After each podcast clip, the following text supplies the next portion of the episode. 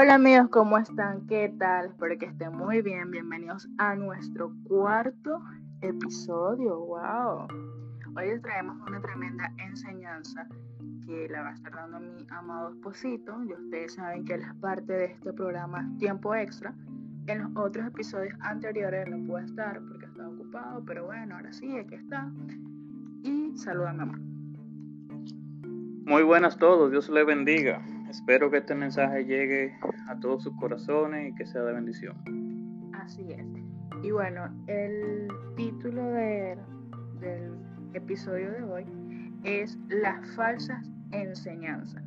Y queremos aperturar con este versículo que lo pueden estar buscando en su Biblia y está en Primera de Timoteos, Timoteos, Timoteos, Primera de Timoteo, disculpen. Y dice lo siguiente. Esto que Primera de Timoteo de 1, capítulo 1, del 3 al 10 dice, Querido Timoteo, te envío mi saludo. Yo, Pablo, soy apóstol de Jesucristo, pues Dios nuestro Salvador y Cristo Jesús, nuestra esperanza, me enviaron a comunicar su mensaje. Para mí tú eres como un hijo. Eh, por eso le pido, le pido a Dios, nuestro Padre, y a Jesucristo, nuestro Señor, que te amen mucho, que te ayuden en todo y que te dé su paz. Ahora aquí vamos a entrar en lo que es el tema como tal. Y dice, cuidado con las falsas enseñanzas. Cuando me fui a la región de Macedonia, te pedí que te quedaras en la ciudad de Éfeso. Y ahora te lo vuelvo a pedir. Allí hay ciertas personas que imparten enseñanzas falsas. Ordénales que no lo hagan más. Diles que no pierdan el tiempo estudiando historias falsas y las interminables listas de sus antepasados. Los que se interesan en esas cosas discuten por nada y eso no lo ayudan a conocer los planes de Dios. Esos planes solo podemos conocerlos si confiamos en Él. Te pido que le enseñes a amar de verdad. Solo los que tienen la conciencia tranquila y confían sinceramente en Dios pueden amar así. Algunos han dejado esa clase de amor y pierden su tiempo en discusiones tontas. Pretenden ser maestros de la ley y se sienten muy seguros de lo que dicen y enseñan, pero ni ellos mismos saben de qué están hablando. Todos sabemos que la ley es buena, siempre y cuando se use correctamente. También sabemos que las leyes no se dan para los que hacen lo bueno, sino para los que hacen lo malo son para los rebeldes, los desobedientes, los pecadores y los que no respetan a Dios ni a la religión. También son para los que matan a sus semejantes y hasta a sus propios padres y madres. Son para los que tienen relaciones sexuales prohibidas y para los hombres que tienen relaciones sexuales con hombres. Para los secuestradores, los mentirosos y para los que juran decir la verdad pero luego mienten. En fin, las leyes son para corregir a los que no están de acuerdo con la correcta enseñanza del maravilloso mensaje que nuestro Dios bendito me ha encargado enseñar. Amén. ¿Qué opinas tú de eso, mi amor? Bueno, ahí él claramente nos está enseñando de que muchas personas buscan tener la verdad, intentan buscar de más en cuanto en donde no hay porque quieren buscar la verdad en los ancestros, que son muchos, y hay muchas, como por ejemplo, ya se está viendo una enseñanza de cuanto a de que Enki, él y, lo, la gente de Nibiru, un planeta este por ahí, porque es, eso fue lo que un historiador que transcribe los escritos antiguos a modernos dice que llamado Zacarias Sitchin dice que habían en aquellos tiempos unos seres extraterrestres que venían a, estos a, a esta tierra y crearon la humanidad como sus esclavos. Y ya eso es algo fuera de lo común, de lo que en verdad Dios nos enseña, de lo que en verdad somos. Y todo esto viene pasando en estos tiempos, ya que son tiempos cruciales, que la venida del Señor está cerca y le esperamos con ansias. Y por eso yo traje este tema, porque hay mucha confusión en estos tiempos, ya que hay mucha división en las iglesias, en las cristianas, en todas las iglesias hay mucha división, y mucha gente se pierde en cuanto a las enseñanzas, porque tal vez no le interesa investigar, tal vez no toma la decisiva de buscar por su propia cuenta cuál es la verdad, leyendo la palabra. Y por eso quise traer este, esto al, Sí, correcto. Eh, y es verdad, ahorita se están eh, escuchando muchas cosas que eh, fuera ya de lo normal, como lo que estaba explicando mi esposo hace un minuto. Y también veo que la gente todos, eh, ahorita en el mundo hay muchas religiones y cada día salen nuevas y, bueno, pare de contar. Es decir, todo el mundo dice tener la verdad, todo el mundo eh, está seguro y afianzado de lo que creen, eso es eh, lo que los va a salvar o eso es lo, lo real. Cuando realmente la verdad está aquí en la palabra y es Jesús, es Dios. Y hoy en día estamos en un mundo tan perverso que ahora lo malo lo llaman bueno y lo bueno lo están llamando malo. Entonces por eso es que acá leemos en esta en el versículo donde enfatiza de que estas leyes que el Señor está demandando es para las personas que están haciendo lo malo, que es la fornicación, la hechicería, el homosexualismo, todas estas cosas. Y fíjense cómo ahora el mundo ha transversado todo, que incluso aún en, el mismo pueblo, en la misma iglesia, todas estas cosas las están llamando que son buenas y que no son malas. Entonces, es tremendo todo esto porque vemos que aún su corazón están todavía arraigados al mundo. Y realmente la pregunta es, realmente están creyendo en Dios, realmente han conocido a Dios. ¿Qué opinas de eso? Bueno, sinceramente solamente es como dice el libro de Job, que simplemente han escuchado de Dios. Tal vez no han tenido un acercamiento eh, sincero con Él, de que en verdad haya sentido ese amor, esa pasión, un encuentro con el Espíritu Santo, que es lo más grande que nosotros como cristianos podemos tener. Y en cuanto a la inmoralidad de, hoy en día, es algo planeado. Ya prácticamente en la televisión es muy difícil ver televisión sin que salga una escena con sexualidad, una persona semidesnuda. Y incluso ya hasta los muñequitos, los cartoons, como ustedes lo conocen, se puede ver de que hay homosexualismo ya en, cuanto a, la programación para niños.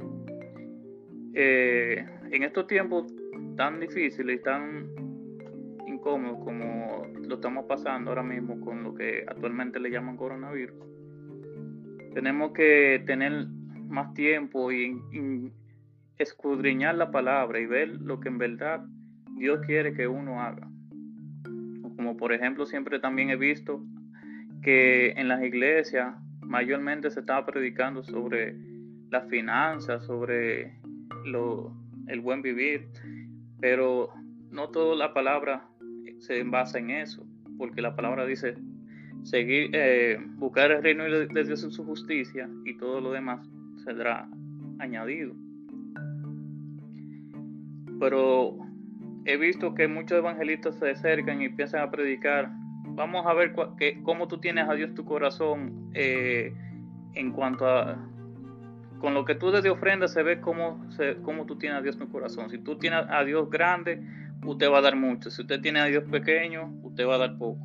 Y eso es un error muy grande porque Dios no vino a, que, a desfarcar a, los creyentes, sino a, salvar, a, dar tranquilidad, a dar paz.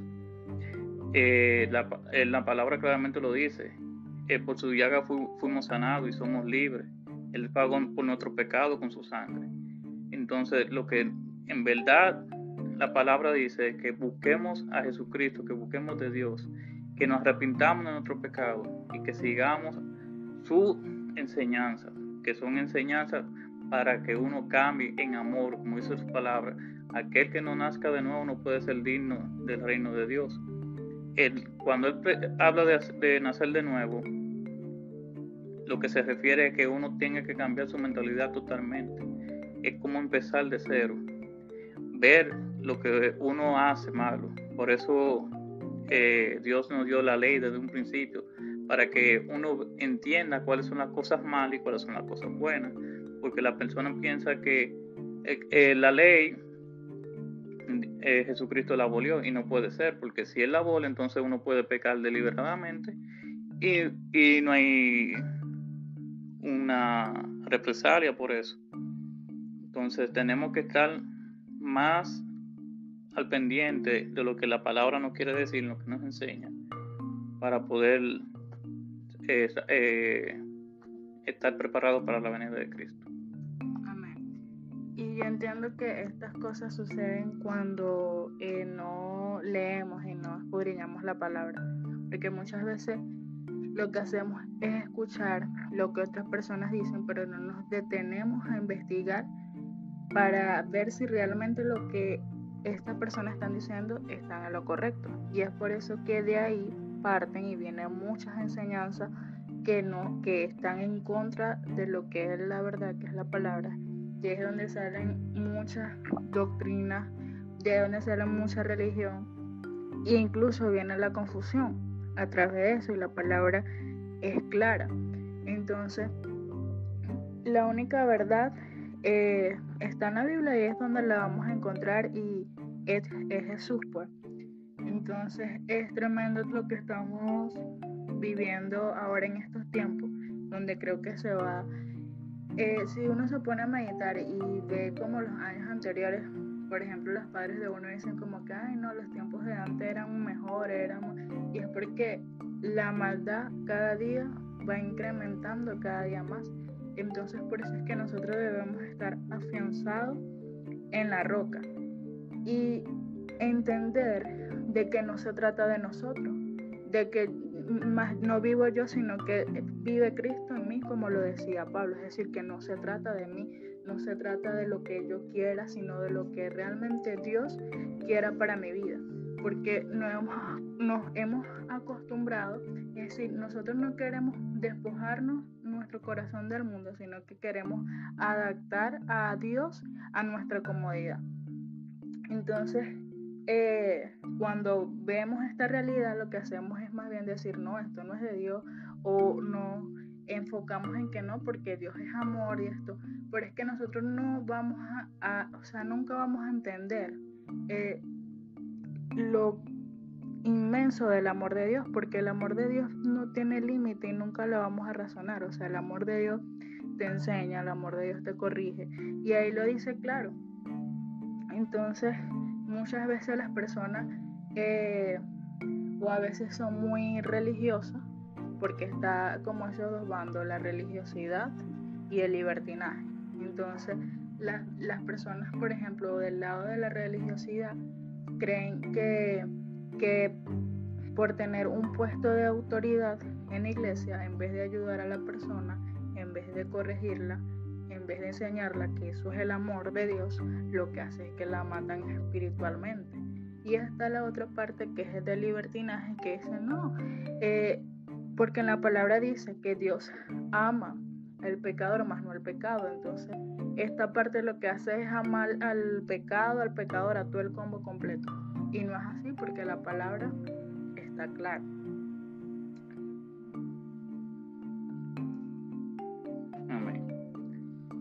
Sí, eso es lo que se está viendo hoy en día.